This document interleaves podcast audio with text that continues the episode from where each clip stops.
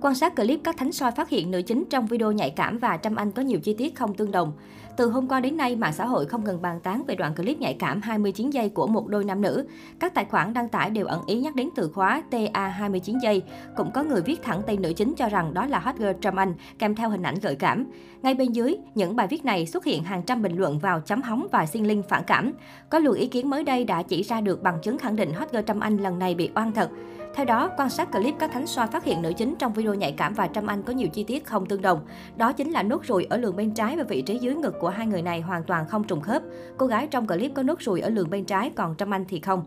Trước vô vàng sai Tết Trâm Anh 29 giây, hàng nghìn dân mạng vào comment xin link chấm hóng phản cảm. Thậm chí một số tài khoản không ngần ngại xin trực tiếp, đồng thời để lại những bình luận mô tả tục tiểu phản cảm. Dù chưa biết thực hư thế nào, cứ bình luận xin link trước đã rồi tính tiếp. Về phía Trâm Anh, người được cho là nhân vật chính trong sự kiện nóng sáng nay đã vô cùng bức xúc khi tự nhiên lại dính vào thị phi. Ngay lập tức Trâm Anh lên tiếng khẳng định vụ này là ghép và cho biết sẽ báo lực lượng chức năng.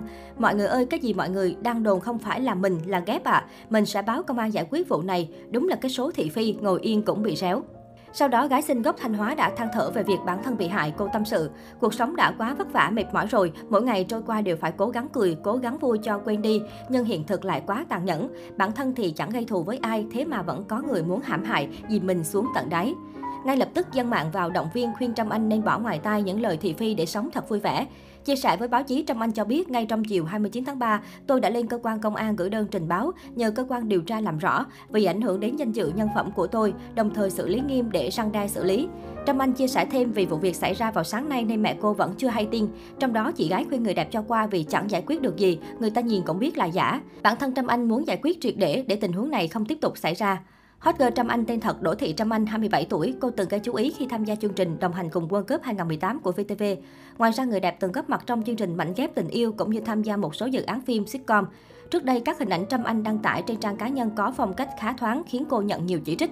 Tuy nhiên, sau vụ ồn ào vào năm 2019, hot girl thị phi Đỗ Thị Trâm Anh không tham gia các hoạt động giải trí nữa.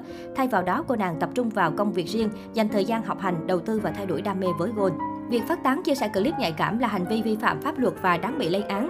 Theo điều 326 Bộ luật hình sự, người nào làm ra, sao chép, lưu hành, tàn trữ nhằm phổ biến sách, báo, tranh ảnh, phim, nhạc hoặc những vật phẩm khác có nội dung khiêu dâm đồi trụy hoặc hành vi khác truyền bá vật phẩm đồi trụy bị phạt tiền từ 10 triệu đến 100 triệu đồng, phạt cải tạo không giam giữ đến 3 năm hoặc phạt tù từ 6 tháng đến 3 năm.